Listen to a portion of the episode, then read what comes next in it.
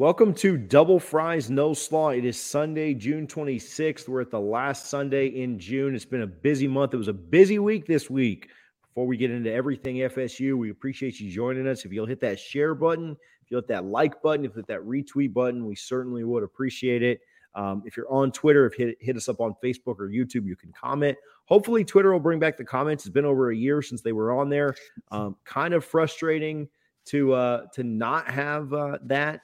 Uh, what I'll here's what I'll do. I will click the Twitter link so that I can kind of just watch that go as well to see if there are uh, any comments. But appreciate you guys for hanging out. Appreciate you guys for joining us.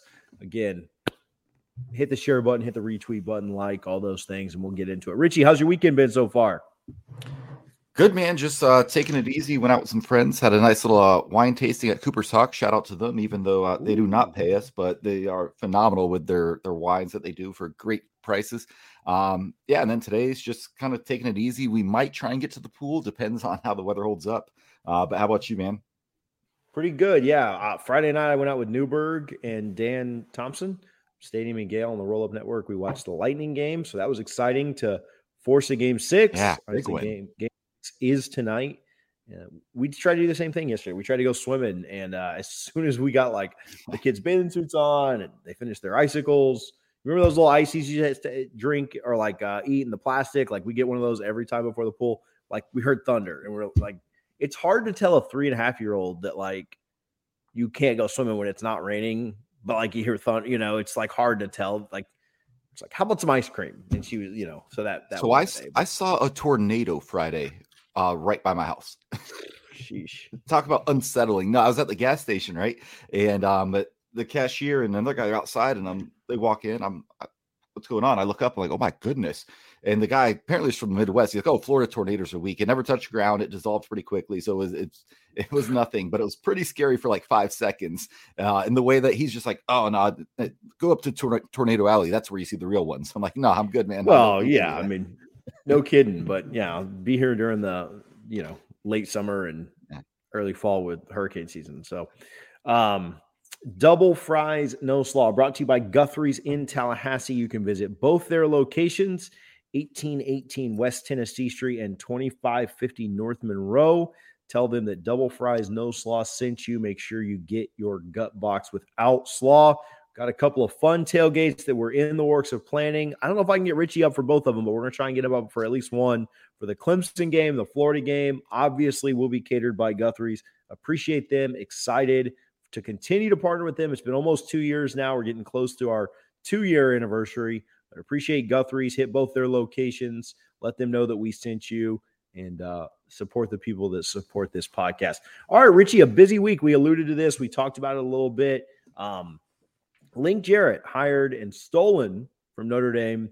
Uh, Alford gets what he wants uh, to replace um, Mike Martin Jr. and become FSU's 10th head baseball coach. Um, probably the worst kept secret on social media over the last three weeks um, since Florida State moved on from meat uh, was that Link Jarrett would be the number one target, and obviously uh, ended up kind of coming to fruition, but done in a really, really well, good way. Before we get into like what kind of coach or any kind of thoughts on that, did you see that he he it was very important to him to take time and meet with his team and let his team know before anybody else knew? I thought that was I don't know. I just said, thought that said a lot about him. And I'm not trying to call out this guy or not, but you know, other guys are on planes, Lincoln Riley going here, going there, and like they don't ever like they find about about it on social media. There's no meaning.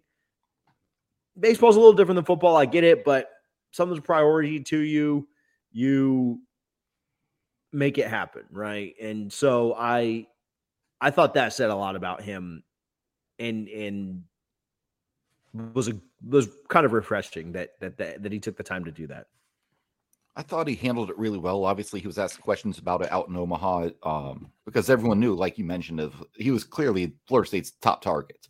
Um, and I saw the video of him addressing his team with the athletic director there to support him. I think it says a lot about him as well that the athletic director of Notre Dame was there with him at the team meeting, showing his support for him. Um, you know, we, we all remember how Jimbo left. We all kind of found out on social media. Then he he did hold a players meeting um, after everybody already found out. But I, I, thought he handled it as well as poss- as well as he possibly could have. Um, given all the circumstances, everybody knew, you know, he's from Tallahassee. His parents live here. He played at Florida State. He, you know, it's in his blood. So we all kind of assumed that would be the case. Uh, but kudos to Michael Alford for making it happen because, you know, what he was building at Notre Dame was pretty special when you look at Notre Dame's baseball history, which is far from their football history.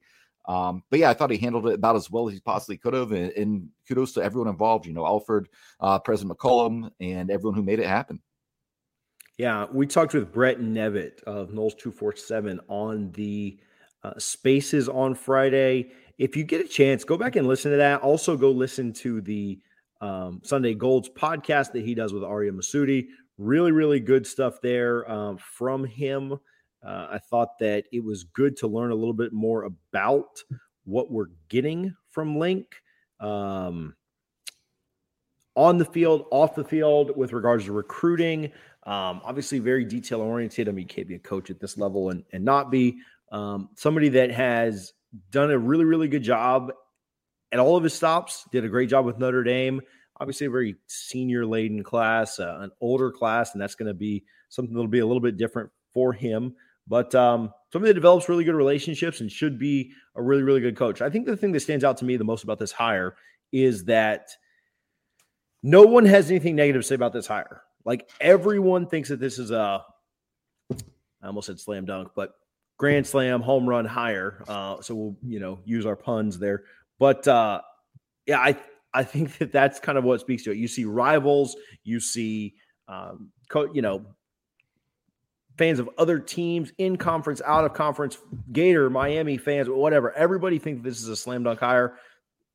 Obviously, the proof will be in the pudding. But um, Florida State went out and got the best available coach, and uh, actually, not even the best available coach, a coach that was on another staff that was the best for this program. And uh, you know, like I said, hats off to Alford. You know, I, I think that when whenever a coach is hired in football, immediately like everybody's just like, oh, how can we downplay this? How can our rivals downplay this? How can we crap on this coach? How can we say this isn't a big deal? Miami fans, Florida fans, every you know, Clemson fans, every everybody out there, LSU who you know made some splashes in the portal yesterday. Everybody says this is an amazing hire, and Alford really did a great job. So Alford's had quite the uh, quite the first six months of uh of a tenure, hasn't he? Yeah, it's uh he, has been busy, all right. Um, like you mentioned, this was uh, he had to get this one though because uh, imagine if he could not close the deal on Link Jarrett. But yeah, between this, obviously, uh, you know, there were some behind the scene things with Krikorian that happened uh, that caused him to leave. But Alford goes out and gets the ACC coach of the or the SEC coach of the year, uh, Pensky. And then obviously uh, Texas A&M throws all the money in the world at Lonni, and Alford convinces her to stay, reworks her contract, makes her very well paid. Um, you know, and Link Jarrett now making eight hundred seventy-five thousand dollars. That's so that's a number I did not expect to see from Florida State baseball. Um, I thought we'd stay in that 400, 500,000 range, but Alford clearly says, no, we're, we're here to play big boy uh, right now. Alford, obviously a baseball guy. So he, he definitely, you know, he played college baseball as we've talked about with him on this podcast. But yeah, he's he's had quite uh, the momentum going the past few months here. Yeah, no, it's been pretty impressive, and we're working with FSU to get Link on and get a chance to chat with him um, over the next few weeks. But you know, an exciting hire, an exciting time. Obviously, like we've mentioned before, I mean, we you know we have a really good relationship with Mike, and so that we, it was tough. Um, it even kind of somewhat felt weird celebrating it at times. you know, it's like you're excited for the program, but you you know you feel bad because your your buddy's not there anymore. But you know, overall, a really really good day, good weekend for for FSU athletics, FSU baseball, and like I said, Alford Alford does. You know, I think some of FSU's problems for year was the uh just the kind of the good old boy thing, and that's not the case anymore. Alford's here to do what's best for the program, and I believe that Alford does believe in the standard of excellence, and he's going to hold people to that. And um, he's proven it that he's going to do what's absolutely best for Florida State, its student and athletes, the boosters, and its fans. And I, know, I posted the... a clip from his posted a clip from his opening press conference the other day, and everything that he said in that in December has uh, has come to kind of fruition. Go ahead, sorry. Yeah, no, it, it's nice to have finally uh, an athletic director who is actually in charge of, of the athletics department. Uh, we haven't had that really, you know, somewhat since I was in school when we had Dave Hart. But even at the time, TK Wetherell was the president, and he, you know, could not keep his hands out of it. Obviously, a, a former great on the gridiron as well for Florida State. Um, but then, you know, obviously Dave Hart was kind of run out by TK Wetherell, and then Randy Spetman was brought in as kind of TK's puppet. Then we had President Barron. You know, we uh, brought in Stan Wilcox, who didn't really know what he was doing either, in my opinion. Um, and now you have Michael Alford, and shout out to President McCullough, who seems to be letting Alford run the things the way he wants to do it. Um, you know, so often we see school presidents, you know, get their hands in the athletic departments, um, tie the hands of the AD somewhat.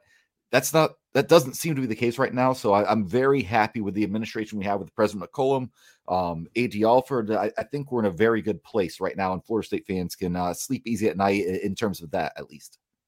Yeah, the uh, obviously the tweets go around hashtag Mike got us or hashtag Alford got us. I, I think they're serious when they say Alford got us. I, I feel really confident with him being in charge of and at the head of the athletics program um, at Florida State. So, um, hey, do us a favor if you're watching, if you're listening, hit the share button, hit retweet, hit like. We really, really appreciate that.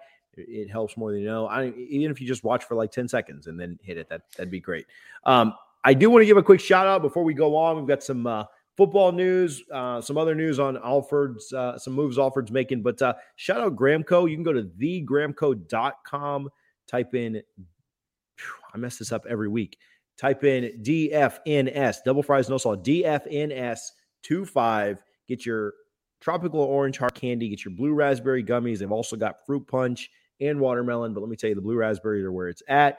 Everything from vapes, um, pens, wake and bake coffee. They've got mugs that Richie's drinking out of. I saw this morning, hat shirts, whatever you're looking for. Go support people that support this podcast, thegramco.com for all your Delta 8 needs.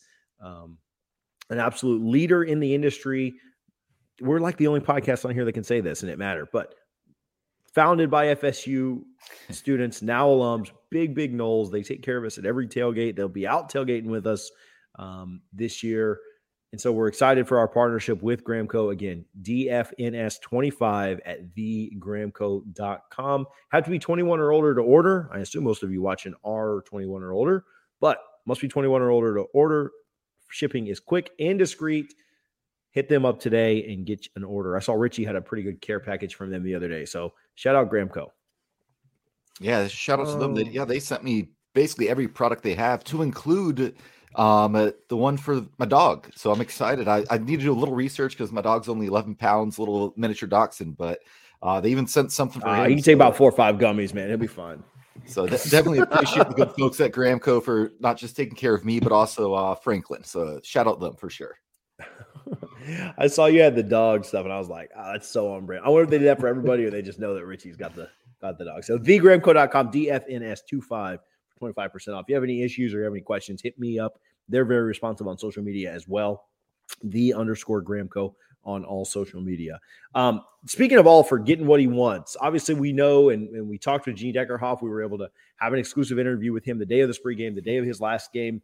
And so shout out to Gene and the absolute goat. But uh, Jeff Culhane from North Dakota State had called uh, several national championships, announced as the new voice of FSU, voice of the Seminoles. And Florida State goes in a completely different direction. Then bring then moving somebody up in house. They go with a brand new voice that will not only call the games, but will also direct some content and do some more stuff um, that I think fans will really, really enjoy and really, really like. But uh, thoughts on uh, Gene going out and getting a uh, a guy that's called multiple national championships uh, to come in and call games for Florida State? Yeah, I I never heard of the guy. I'm not going to pretend like I'm some expert on on him and his history, uh, but I did go on YouTube and, and, listen to some of his calls. Um, yeah, and he definitely seems like it, he's a, a, great option. And uh, I love the fact we were talking a little bit off air. You know, he's a younger guy, so we know he's going to be here for you know multiple decades, most likely, uh, and be the new voice of the Noles. And obviously, following in a in a legend's footsteps like Gene Deckerhoff, that's never easy. But uh, I really like him. He he was on the call for a three overtime uh, game against Cincinnati in, in the uh, in basketball, and man, that someone hit like a game winner at the buzzer from half court, seventy five feet, yeah, yeah, like so he, he he's definitely seeing some, some good things, eh, you know, in the both on the football field and the basketball court. And I'm excited because he'll be doing both of them. And it, it sounds like it's going to be quite the expanded role where he's actually, you know, he's not just calling games. He has a lot of responsibility. It sounds like he'll be in charge of the entire media department. He'll have direct reports, something Gene Deckerhoff didn't have. Um, you know, he kind of just did the the Noles and the Bucks uh, every weekend. But yeah, I, I, went back again. Go listen to some of his YouTube clips. Again, I'm not pretending to be an expert in play-by-play guys, but I definitely think it's a good hire, and, uh, and excited to hear him, you know, call that Florida State win over LSU coming up here in a few months.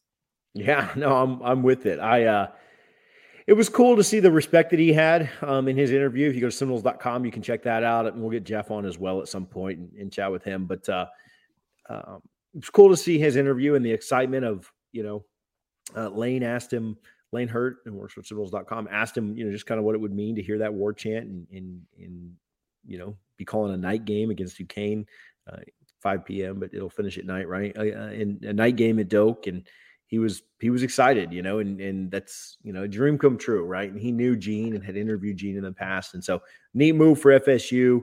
Um, I, I think that there were, there's pros and cons to everything in life. And, you know, I'm not going to act like, you know, there weren't good options internally. But I, I, do like that Florida State went in a completely new direction, a brand new voice, um, to not really like continue a voice that had been at FSU for a while, but go in a completely different direction. A younger guy, not there's anything wrong with old guys, but a younger guy that literally should should be here for, you know, another 30, 40 years and and really, you know, uh, you know, it's funny, Richie, like now that when you get older, you get better perspective on stuff and you know, I kind of thought like, man, these are the this is the voice that that my kids are going to grow up listening to, right? This is the the voice that they're going to hear and and when they're our age that they're going to remember, right? And you know, as much as we love Gene, that's how they're going to feel about this guy. You know, that's yeah. he's going to be the one to tell the story. And so that was kind of a cool thing to to think about. Some some neat perspective. So if you have small kids or if you're going to have small kids or whatever like that, just kind of like think about like that. Like we're going to tell them how great Gene was. They're going to hear some of those old calls and, and, and realize it. But this is the guy that's going to tell your basically your kids the the story of FSU football and basketball for for years to come. So shout out Jeff Culhane uh, again. Really really neat for him and his family, and excited to see kind of what FSU does. Like you said, in that media department and expanding his role and giving him a bigger role than just like I said, um, calling games on Saturday. Which again, nothing wrong with that. Gene Gene was a legend. It'll always be my goat, but shout out to Jeff. We'll, we'll get him on here and chat with him for sure. Um, again, if you're watching this, if you're listening to this, hit the retweet button, hit the share button. We certainly appreciate it. We'll keep moving along. We've got some stuff we want to get to on football. Then we want to talk a little bit about the ACC Coastal. We did the Atlantic last week. We'll do the Coastal this week. Then we'll talk a little basketball, go around the horn, and get out of here. Um, Florida State lands an offensive offensive tackle transfer. Jazston Tur- Turnetine Turnetine I don't know, Richie. the, the, all these guys we're getting lately, we, we, need a, pronunciation. Dude, I need some uh, Smiths. Uh, yeah, like I need, I need like some Smiths or Jones, like names that I can Barnes. Right, even my name's a little tougher, but um, now offensive tackle transfer, six seven guy from South Carolina. Not sure if he'll be in the mix to start or not, but certainly provides depth and then could potentially start for for FSU. Um, play last year didn't have a fan. I mean, just you know, not going to sugarcoat it, but didn't have a fantastic PFF score. Um, actually lost his job early in the year and then got it back due to injury and then did, did play. South Carolina didn't have a fantastic offensive line, but this is a big pickup for the Noles who need as much depth as is humanly possible. And, uh, you know, a guy that has Power Five experience, and then you put him um, under, I'm just going to say, the best offensive line coach in the country and uh, you know, you see what he can kind of do. Not sure how it'll all shake out. Obviously, he's not been here for spring, so we'll see what he can do in the summer and then in fall camp to kind of establish himself and see if he can start or if he's going to be a rotational depth piece. But Florida State off adds another um, big offensive lineman, which has been a trend for offensive linemen that they've added uh, this season. Brendan put together a really, really good piece. Brendan Sonnone at Noles 247 on the offensive lineman and their size. Um, I believe, just because I saw the tweet, I think they the average height of the offensive lineman was 6.44 inches. So nearly six five for every guy they added was the average. So and all of them over 300 pounds. So thoughts on the offensive line and the addition.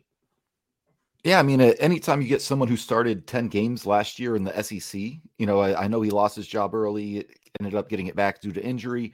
Uh, but that's experience that that matters, right? Like, so he's been up against the best defensive lineman in the country because we all know they do play in the SEC for the most part. So he, yep. he's used to that. He's played against them. He's played against Clemson, obviously, which is a bonus for us. Like you said, I don't know if he'll start. I don't think so. I'd probably be a little surprised if he did. But again, depth that's what we've needed. How many years, you know, uh, going back to Willie Taggart's first year, you know, that Virginia Tech game, uh, we had a solid first five offensive linemen, right? Starting five. Dickerson goes down game one, and the offensive line just is a disaster at that point. Uh, I think we're mm-hmm. finally to a point now where, you know, we at least have the numbers, and Alex Atkins, shout out him, he's done a phenomenal job. Um, we added 10 offensive linemen between the signing class and the portal this year. Um, we're clearly not messing around, and and finally, I think we're in a position. Uh, we're not going to have an elite offensive line, and we're not going to pretend that we will. But I think they'll be solid, and even if you have one or two injuries, you can survive that. Which in years past, one injury was bad. Two injuries was a disaster. So we're definitely in a better spot now. Um, so shout out to Atkins and Norvell for hitting the portal and just, like I said, throw numbers at the problem. Yep, big big addition. Um, the portal, the commitments, they they give and they take. Um, Randy Pittman, tight end, decommitted from Florida State this week. Looks like UCF will get involved there, which may speak a little bit to the caliber of uh, of of player there. Like that, you know, he's not leaving for a for an Alabama or Georgia or even like an in-state rival with Florida or Miami or Clemson, something like that. Um, uh, but the all give some grace there not a player Florida State wanted to lose, and really indicative of an issue at tight end recruiting that needs to be resolved either by recruiting better or finding somebody that can recruit that position a little bit better. I know that we're typically pretty positive, but again, the, the results speak for themselves. Florida State, though I, I, really don't know how much Randy Pittman would have made an impact on this roster in years to come. Um, kind of a tweener, kind of small, not your prototypical tight end, maybe more of an H back. Um, was a player that they wanted to keep. Take for that for what you will. If recruiting was a little bit better and you had better options, probably wouldn't care about losing this kid as much. So, you know, not I wouldn't call it a massive loss because I you know I don't know how much of an impact he would have really made for Florida State in the years to come, but he was about the best you had. so or he was the only tight end you had. And so I don't know that they even take a tight end this year or get a tight end. I certainly think they would take if they could. But uh, yeah, it, it's kind of a weird loss, right? Like not not really a loss that I think is going to hurt you, but indicative of a of a much bigger problem, and that is the fact that our tight end recruiting for years, but certainly now is is not in a place that it needs to be. Yeah, I I don't think it's a big loss, but it like you mentioned, the staff did want to keep him. It's not like it was like a mutually parting ways or whatever it might be. Um, and Chris Thomsen, like I, I've seen enough. I mean, I, I if Mike Norvell's still here next year, I, I hope we we make some changes on the staff, not just him, but I don't think he's done what we kind of hoped he would when he we got him from Texas Christian University. Uh, but yeah, the, like you mentioned, it's it, it's weird because again, it's not like losing you know Travis Hunter on signing day, uh, who would have been an instant impact guy. Um, especially in Mike Norvell, you know, look at his offenses at Memphis. He, he likes to use this tight ends, um, and we can't seem to get any. So that that is concerning in a bit. But like you mentioned, it's not going to hurt this class uh, at all. I think it's just more so the fact that you did lose somebody who the staff did want to keep. Um, speaking of losing somebody, that's that's a bad transition.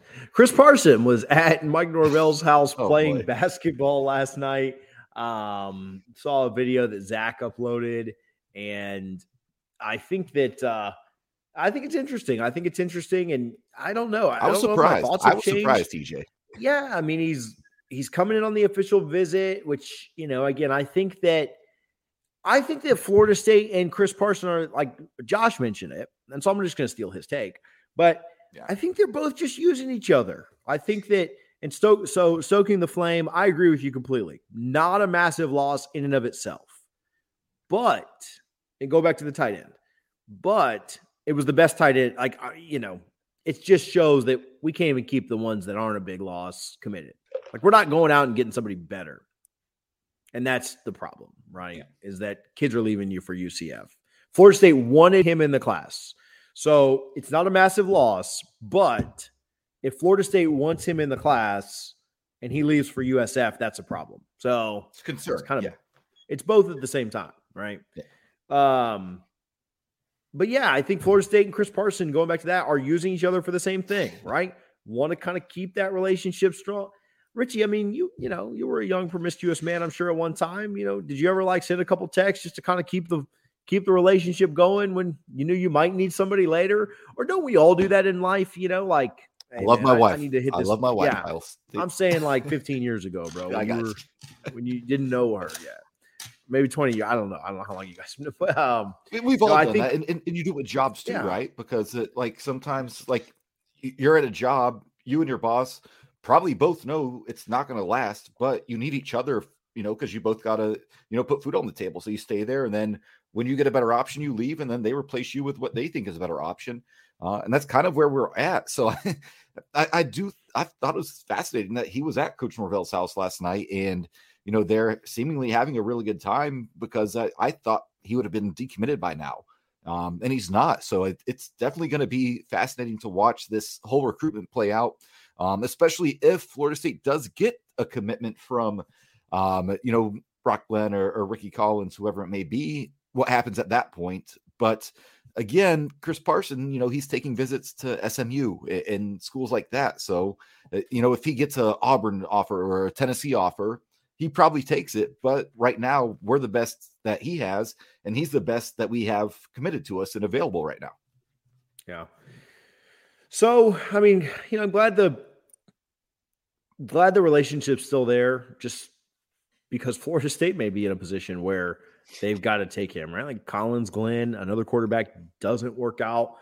Said Florida State was going to pursue that Emory Williams, I think it was his last name. He ended up staying with Miami. Um, so yeah, I mean, got to keep the relationship strong. Seems like he's there, you know, enjoying his time, enjoying his visit, playing some hoops. Even if he's not enjoying, he's faking it well enough to where he's fooling us. So seems like he's enjoying his visit, liking what he's seeing. Hasn't decommitted, you know. We'll see. Kind of monitor that one, play by ear, see what happens. He'll end up decommitting by the time I get off this podcast, just because I said all that. But uh, but uh, anyway, all right, let's jump into this. We did the ACC. I always confuse. I don't know why I confuse these, but we did the ACC Atlantic last week. Go back and check out last week's episode where we broke that down. We actually, I actually clipped that video. Oh no, Harlan did. Shout out Harlan. Harlan clipped that video and put it on YouTube as his own thing, so you don't have to watch the whole podcast. You do go back and watch the whole podcast, it starts at like 24, 25 minutes, something like that and then uh, you could see our thoughts on the ACC, or it's a it's it's its own uh, it's its own clip.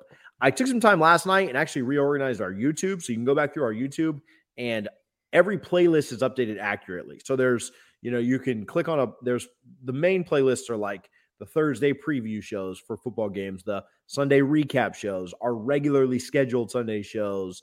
Um, our interviews are all playlisted out. So there's anytime we interviewed an FSU coach, that's in its own playlist. If there's a if there was an FSU athlete that we interviewed, we those are all in the playlist. Um, if it's a former Seminole like Charlie Ward or Demarcus Walker or any of those guys that we've had on, there's a there's a playlist for that. And there's also one for just show clips. So when we have a conversation or think something's kind of pertinent, like that ACC talk or like Newberg with the transfer portal or Newberg on Chris Parsons. I put that into show clips. So if you go to YouTube, youtube.com search double fries, no slaw.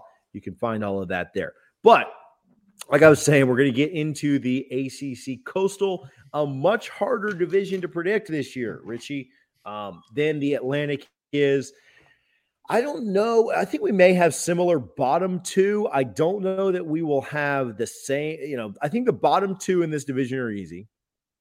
Yeah. I thought one was pretty easy, but I struggled with I one and two, and it's not just trolling. Yeah, not just trolling. Yeah, I did struggle I mean, between one and two. So let's go through it. Um, we'll start just like we did last week. We'll alternate. We'll start at the bottom and go up. Probably spend less time on these because they're just less important to to Florida State. But uh, do you want to go first or seventh, or do you want me to go first? All right, Duke. Let's go. yeah, I do. I think Duke is going to have a really tough time this year. I, I don't see a lot of chances for wins on their schedule. probably the biggest chance for a win is at Georgia Tech um, because I have them sixth. Uh, but uh, yeah, Duke's schedule is not easy. Their cross opponents are are not easy, right? Like they have to play Wake Forest. They do get that at home, but that's at the end of the year, and they have to play at Boston College in November. I like Wake to beat them. I think BC beats them if they're healthy too. At I don't see them Oof. beating. yeah. Um. Oh no, they don't play NC State this year. I don't have NC State for Duke. Oh, I'm on. I'm on a different team right now. Regard disregard no. that. so they, but they got to go to Miami. They play Virginia, Virginia Tech, their normal opponents. They got to go to Pitt. I think their only real chance for a win is at Georgia Tech. Maybe maybe they could get BC if Jurkovec is hurt. They they have two weeks off there. That they have a bye there. So that is a Friday night game. I'm sure that Friday night is the uh, red bandana game. So probably not. Yeah, they're probably taking that L. So yeah, Duke I, at seven, not a shock, right? Yeah, I I think 0 and 8 is very much in play for their their conference schedule this year. They're just um, I don't expect anything out of Duke, and I don't think we need to spend much more time on them because of kind of what we just said. Yeah. Their best chance for a win, though, came against my sixth team. I have Georgia Tech number six. Okay. What about you? Yeah. And I think Georgia Tech should be favored by probably 10 and a half points or so. So, yeah, it, yeah. it's going to be a rough year for Duke, um, which is hilarious when you think that that's who we had to play in the ACC title game in 2013. I've never been more confident going into a game in my entire life. exactly. I'm not even kidding. Like, I mean, maybe like Idaho that year, but like a, a big game, you know, a big game. Uh, so the the number the year, six. No, I was gonna, Go ahead. that year when when uh, Oregon lost to Stanford, I bought my plane tickets to Pasadena that night while sitting at a bar. So you're gonna was, hate was, me, but I had no yeah. worries of Duke. My aunt works for Southwest, so she just gave me a buddy pass for uh, that. I didn't even pay for the flight. I'm not rich like a four hundred dollars flight though somehow. So it was, it was yeah, awesome. Like, my friends all bad. paid a thousand plus, but I, I booked it early Ooh, enough. Whoa, smart. Especially, did you do Southwest? Free cancellation, uh, like, like such a.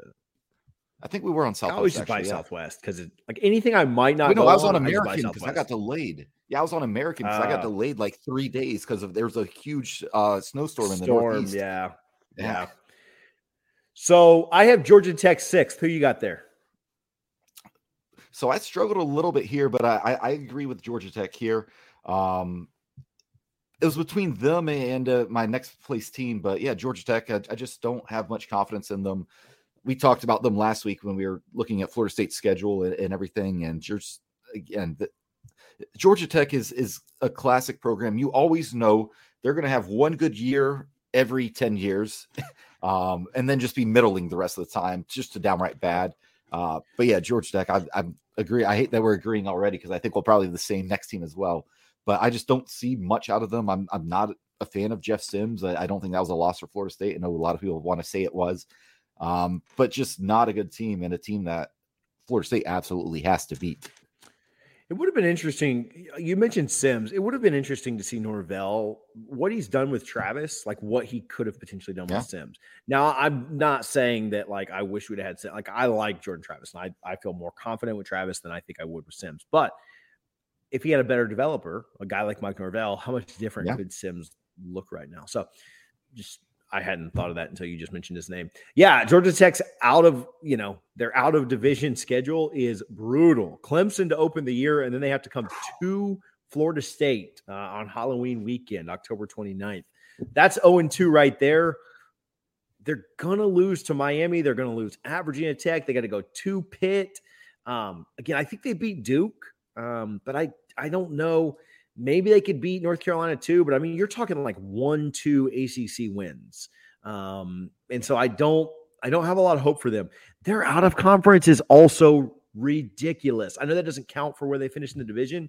They'll get a win against Western Carolina, but then they got to play Ole Miss, UCF, and Georgia. They're going to and they're going one and four out of conference too. Georgia Tech's winning three games this year max. I think two. I think they're a two and ten team those two wins might be against, you know, one of those two wins might be against Duke. That's why they finished sixth in the conference. All right. Uh, I don't know. One, you know, two, three, four, and five were tough for me. So who do you got five? We might agree. We'll this, this, is going to be this might be a little surprising, but I got Virginia Tech. I just do not expect much. Hey, we're three for three. I hate you. do you really? I, I just don't. Yeah. You know, I, they're obviously in transition, and I, you know, it's shocking because Virginia Tech to me should always be a good team, right? You live in a very, you know, fertile recruiting ground up in the DMV area. Uh, you have, you know, some history. Obviously, you going back to Vick, and you know they ran the ACC um, when the merger happened. Lack of better words, it wasn't a merger, but when we raided the Big East and brought Miami, Virginia Tech, you know, everyone thought it'd be oh, Florida State and Miami every single year. No, Virginia Tech ran the conference. I don't know how they got this, to this point, but I'm just not impressed with them at all right now. Um, I know we don't play them this year. If I wish we did, because I think that'd be a much easier game than you know playing Miami out of the coastal or, or somebody else. So I, yeah, I'm just not high on them at all. Yeah, I think um, I think they're most likely. I mean, this is and this is what makes it tough. They're in transition. They're they're probably going to pick up a couple of wins against Georgia Tech and Duke, right? So they do get that benefit. Um, they get Virginia at home, so that's a good one, right? Like the rivalry game yeah. last week of the year, they do get Virginia at home. I'm kind of high on Virginia this year, though. So like I think Virginia is going to beat them, even though that game is in Blacksburg. Um, they got to go to North Carolina. I could see them getting that win against North Carolina. Unfortunately for them, they get Boston College early in the year when I think Boston College will be pretty healthy. And so I think that's tough on them. If they got Boston College later, maybe Jurkovec shown some injury issues in the past. Um, maybe they could get that win, but I think that Boston College is going to beat them early. They got to go to Pitt. They got to play Miami. Then they got to go to NC State. I think it's going to be tough on them. Again, I think they go 0 2 because of the um, they they're going to go 0 2 out of division in the conference. Um, fortunately for them, their out of conference schedule isn't like Murderers Row. They got Liberty, they got Wofford, they got Old Dominion. That should be three wins. Liberty should be down this year, losing a uh, a top quarterback, and um, they do play West Virginia. They get that at home but that that one will, will be tough. But it's a Thursday night in Blacks, Blacksburg, which always gets kind of weird. But yeah, I, have got them down for maybe three conference wins. Um, I think they'll beat Duke and Georgia Tech. They get those teams back to back weeks, um, and then I think they'll find a win somewhere else. But that's it. I, I yeah, we're we're spot on. We're the same, you know, to start this at uh, the first three. Okay, number four see if we if we go okay we don't we do not share notes on this and this is one of the most exciting segments or exci- excited say i've ever been about two segments because like i really wanted to learn what richie thought what i thought and do these live on the air i got north carolina number four i have virginia so we're good okay all right all right all right so i'm not so i'm not as you. high on virginia as you are um i you know yeah another team in. they're coming up right? they're three they're three for me so like it's not like yeah. it's you know yeah, but uh, I, am just I, low I on North Carolina is my big thing. You what? I'm just low on North Carolina, but it okay, sounds like yeah, you're just low on Virginia, so it all kind of evens that, out. but yeah, for me, it's more low lower on Virginia than I am on North Carolina because that North Carolina is going to be my next team. So I, I think you're probably going to have Virginia next, if I'm guessing, uh, probably yeah. here or maybe not. So yeah, so we we so that's our um third and fourth teams, and uh, I'm just not high on either one. And this is probably coming down to the head to head at, at, at, to yeah. be honest with you, like, you know, something like that. You know, I don't think we're like way off here. But yeah, give me your thoughts on um on both of them. Yeah, I think that so my biggest so why I ended up going North Carolina next is because of their they're out of conference or I'm sorry, they're out of division. I'm not very good at saying that well, is a lot tougher. Like Virginia's is easier than UNC's. UNC has to play um, NC State and Wake. I think that's two losses for them. And Virginia gets to play Syracuse and Louisville, which I think Louisville beats them, but I think they can. I think Virginia can beat Syracuse. So I thought one and one, 0 and two. The rest of it kind of shakes out. Virginia gets to play them at home. I had Virginia one higher based on those things. I think the teams are going to be very, very similar. Virginia getting UC, UNC at home and they're out of division being a little bit easier. made me put them one ahead. These could really shake out either way. Like there's no like, oh, I'm so confident in three or four. Yeah, I, th- I think it's kind of like our discussion last week when we talked about you know Wake Forest, Florida State, and Louisville. Right? You could really it wouldn't surprise anybody to see those three teams interchangeable in the standings throughout and at the end of the season. Uh, that's kind of where we're at right now with, you know, talking about Virginia, North Carolina, even maybe Virginia Tech to a little bit. But uh, again, I'm I'm I'm probably lower on VT than than most people are heading into the year. But I, I think we're in that interchangeable stage right now before we get to that top tier of the coastal. Yeah, for sure. I, I think that we're not like super far apart both kind of have our reasoning and, and, things could could break different ways for sure. Um, okay, cool. So that takes us to two and one, and it sounds like our one and two will be a little bit different. Um, you know, I've got pitted too. I don't think it will. I, I, yeah, I do too. I do too. Oh, yeah, pitted too. All right, very good. I did. Um, In the reason reasoning strictly quarterback play. If if Tyler Van Dyke's healthy, you know, we, we love you know the Tyler Van Spike troll um, and that will live on forever. But again, Pitt they lost Addison, Pickett's gone. I do think that Pitt is is turning into a solid program that you can depend on them, you know, to at least get to a bowl and win a few more games every year. But I I had to take Miami here, unfortunately, just because strictly I think he's the best quarterback in the conference. Yeah, Pitt gets to play Louisville and Syracuse in their out of conference things, out of conference games out of division games. Sheesh, I've messed that up like seven times today. Um, and it'll really come down to that last game of the year to me, uh, Miami and and Pitt. Uh, I Miami has a, a little bit tougher, you know, out of division with playing Florida State and Clemson. I think Clemson wins pretty handily, and then Florida State's a coin flip. Whereas I think Pitt beats both Louisville and, and Syracuse, and so that could kind of even things back up if if Pitt can also, you know, Pitt and Miami should both beat Duke. They should both beat North Carolina. They should both beat Georgia Tech. Um, they should both beat Virginia Tech. Maybe they drop one to Virginia. I could see either of them losing that. But then I think that out of conf- out of division kind of helps Pitt maybe get back up into a position, right? And if Pitt comes into that last game of the year on November 26th, back a game, they win that game, they then have the tiebreaker and they go on. I think Miami will end up making it, but I think Pitt will be close. I think Pitt will be right there. Um, they're a tough team to play. Losing Addison, losing Pickett, massive. Um, but I think Pitt finishes second. Miami should win this division. I mean, there is no bones about it. They have the third best odds to win the entire conference, right behind Clemson and NC State. Miami's schedule is very easy this year. Um, they're only two, the only two times they won't be favored, in my opinion, are when they play Florida State and when they, I'm sorry, when they play Clemson and when they play Texas A&M. Both those games on the road. I expect them to lose both those games. Um, the only other acceptable loss to me, outside of a Van Dyke injury, is Florida State. Like they could lose that rivalry game. That'll be a that'll be a close game. That'll be a hard fought game.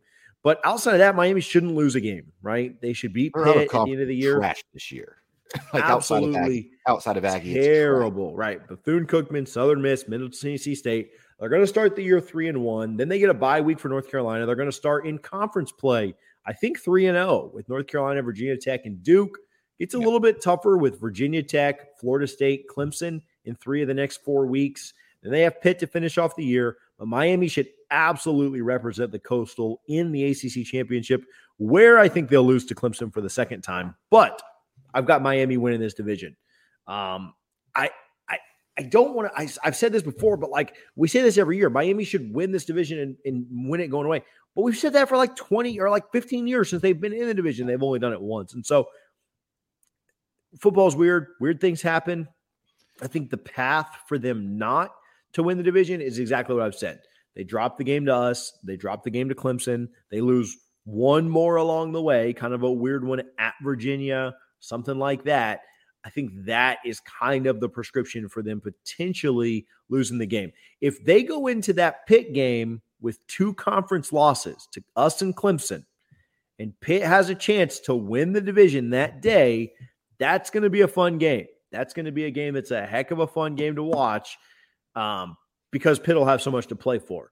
Now, Miami goes into that already having it locked up because Pitt has lost to a Louisville or a Virginia Tech or at North Carolina, something like that, I think Miami wins that going away. Obviously, it wouldn't even matter by that point. But if Pitt has something to play for there, that's the path to Miami not winning because Pitt gets them last game of the year. Obviously, it counts for the one game, but you also get the tiebreaker. So the uh the it's not good football, I'll say that. But the ACC Coastal is always the most fascinating division all of college football to watch because you have no idea what's going to happen from start to finish. What was that streak like of like six years Seven in a row? years where, in a row, yeah, all seven teams finished first. Yeah, yes.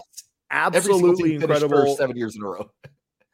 Bad football over there, but the most intriguing division in college football. It's anyone's any year. So um, that's pretty good. We, we weren't too far off this year or this yeah, week. sorry, this year.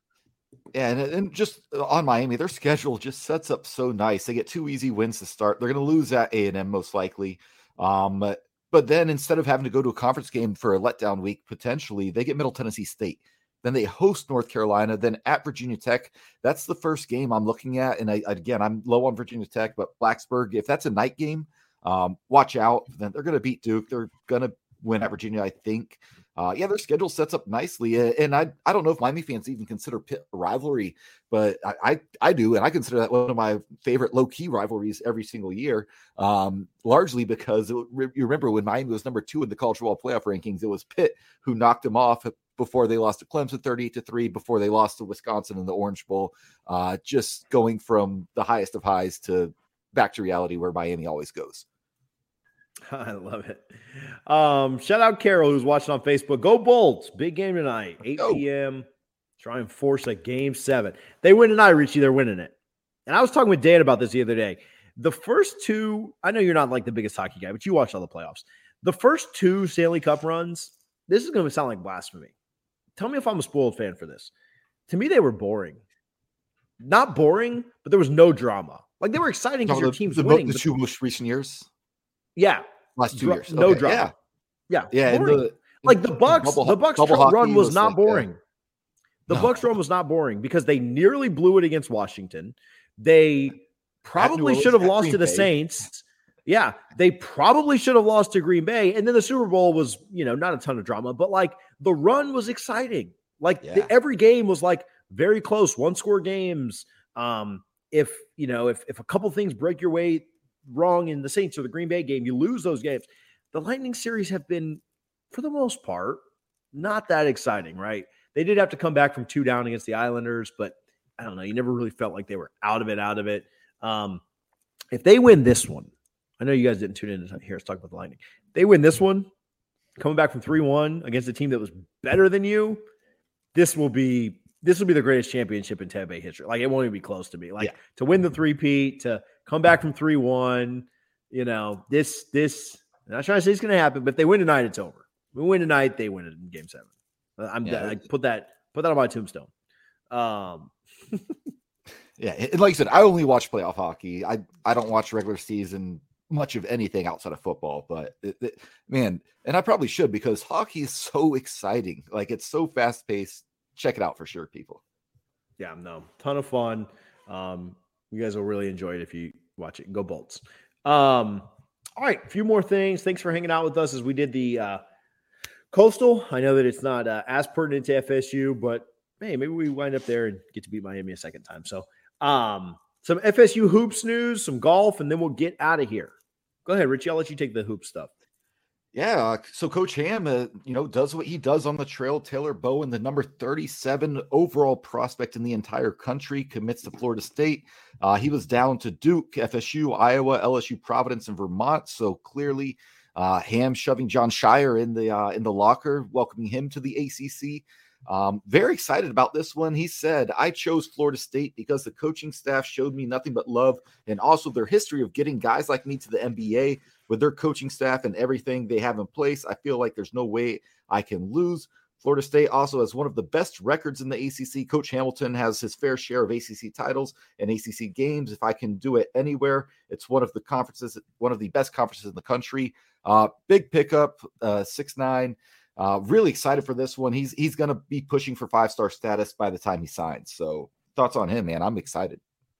Yeah, for sure. I mean, Florida State's Uh, Leonard Hamilton is at the tail end of his career, right? Like I don't know how many more yeah. years he's got, but he certainly still has it, and certainly still bringing in top recruits. Um, Ham does what Ham does, and, and grabs massive commute uh, commits that are looking at massive schools. And Florida State at this point is a massive school, and so excited for hoops to be back. Excited for this year, this season. I hate this offseason stuff. Like, fortunately, I have the Lightning, but I hate this. You know, no games going on at all. Um, so it kind of stinks. But uh, yeah, excited for uh, excited for what uh, what we'll see with Coach Ham and them this year. Uh, before we get to the other news of the day, I do want to give a quick shout out to Garnet and Gold. You can go to garnetandgold.com to get all of your FSU gear. It's the only place I shop for FSU gear. I'm sure that's where Richie got that lovely looking uh, shirt. Is that a? It's not a polo because it's not a collar, right? Or yeah, it's, like a, really it's a mock collar? polo, which I love. There we go. Yeah, those are awesome. Great for the. It'll be perfect for New Orleans. It'd be like oh, a million yeah. degrees out there. So, or a basketball jersey would be even better. But um, so yeah, super proud and appreciative to partner with Garnet and Gold. Let me tell you something, Richie. I I mean, you knew this too, but like growing up, being a fan, going to school there, you Garnet and Gold is part of the game day tradition. Like you go to Garnet and Gold before you. I mean, like well, I was I'd hit Madso, hit Garnet and Gold, then go to tailgate, then go to the game. I it kind of blows my mind that like we actually partner with them and we work with them and they're a sponsor of my podcast because like I grew up like loving Garnet and Gold. Like that's just, you know, you thought about going there and that being part of what you were going to do when you got into town. And to think now, like they sponsor my podcast, like that's kind of mind blowing. That's kind of crazy to think about. But nowhere else that we will support. Nowhere. I don't shop at Fanatics. I mm-hmm. don't shop at Alumni Hall. Sorry for the on-campus bookstore. Like I'm hitting Garnet and Gold. They're putting that money back in to FSU athletics. They contribute to our NIL. They partner with Rising Spear. Go to Garnet and Gold, buy something today.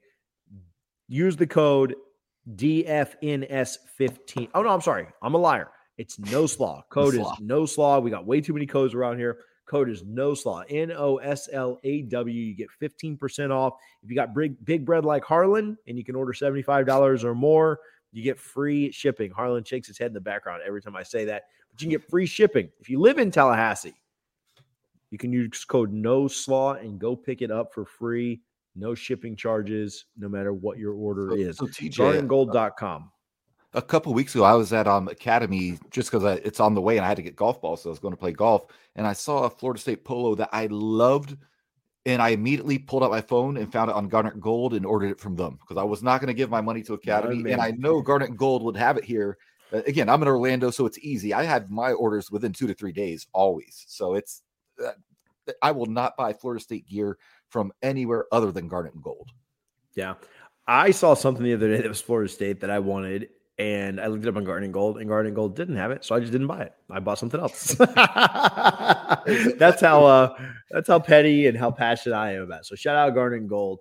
Um, that's not the only basketball news though. Going back to what we had, um, Florida State plays Purdue for the 87th year in a row um, in the ACC Big Ten Challenge. Do we are we ever gonna play anybody else? Can we ever get like we, Michigan or no? I, am good on Michigan, but like Michigan State. No, it's either Indiana or Purdue. It, it's yeah. that's what it seems like. It's we always play like i Indiana. So if okay, so if you could have your pick, who would who would it be in the Big Ten?